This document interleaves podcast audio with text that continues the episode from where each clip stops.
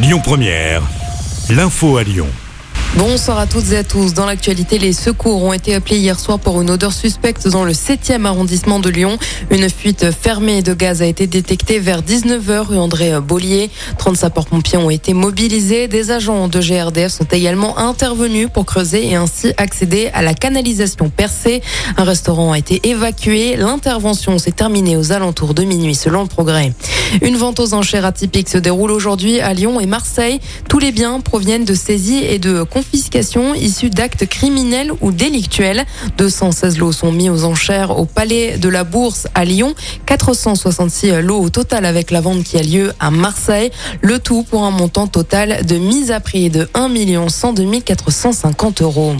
Il va falloir lever le pied sur les routes à la mulatière. La commune va prochainement passer en ville 30, comme c'est déjà le cas à Oulin et à Lyon, par exemple.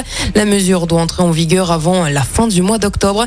15 communes de la métropole de Lyon devraient passer à 30 km heure d'ici la fin de l'année. Un nouveau programme lancé à Confluence, Conflu Move, initié par le pôle de commerce et de loisirs Confluence. Il a pour objectif d'inciter les visiteurs à préférer des modes de transport plus respectueux de l'environnement que la voiture. Qui laisseront leur véhicule au garage cumuleront ainsi des points pour profiter d'offres et autres promotions à utiliser dans le centre commercial. L'actualité, c'est également une démission qui n'est pas à l'ordre du jour. Déclaration d'Éric Dupont-Moretti. Le garde des Sceaux s'est exprimé alors qu'il vient d'être renvoyé devant la Cour de justice de la République.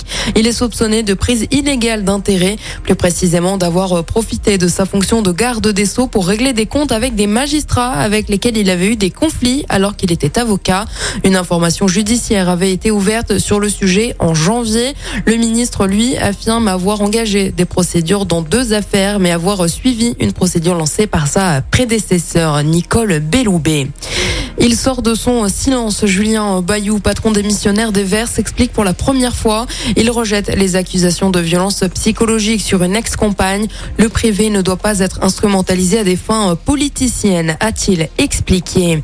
Paris va boycotter la Coupe du Monde de foot du Qatar, comme Villeurbanne, Lille, Strasbourg, Marseille, entre autres. La mairie de Paris annonce à son tour qu'elle n'installera pas d'écran géant pour suivre les matchs de l'équipe de France lors de la Coupe du Monde.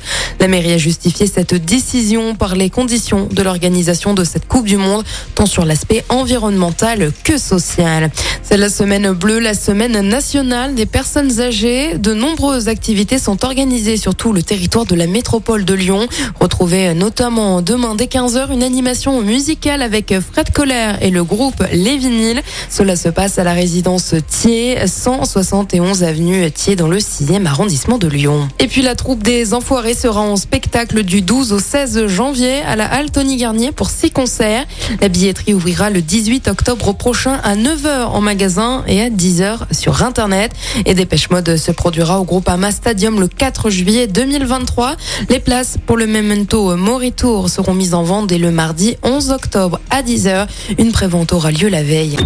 Écoutez votre radio Lyon Première en direct sur l'application Lyon Première, lyonpremière.fr et bien sûr à Lyon sur 90.2 FM et en DAB+. Lyon Première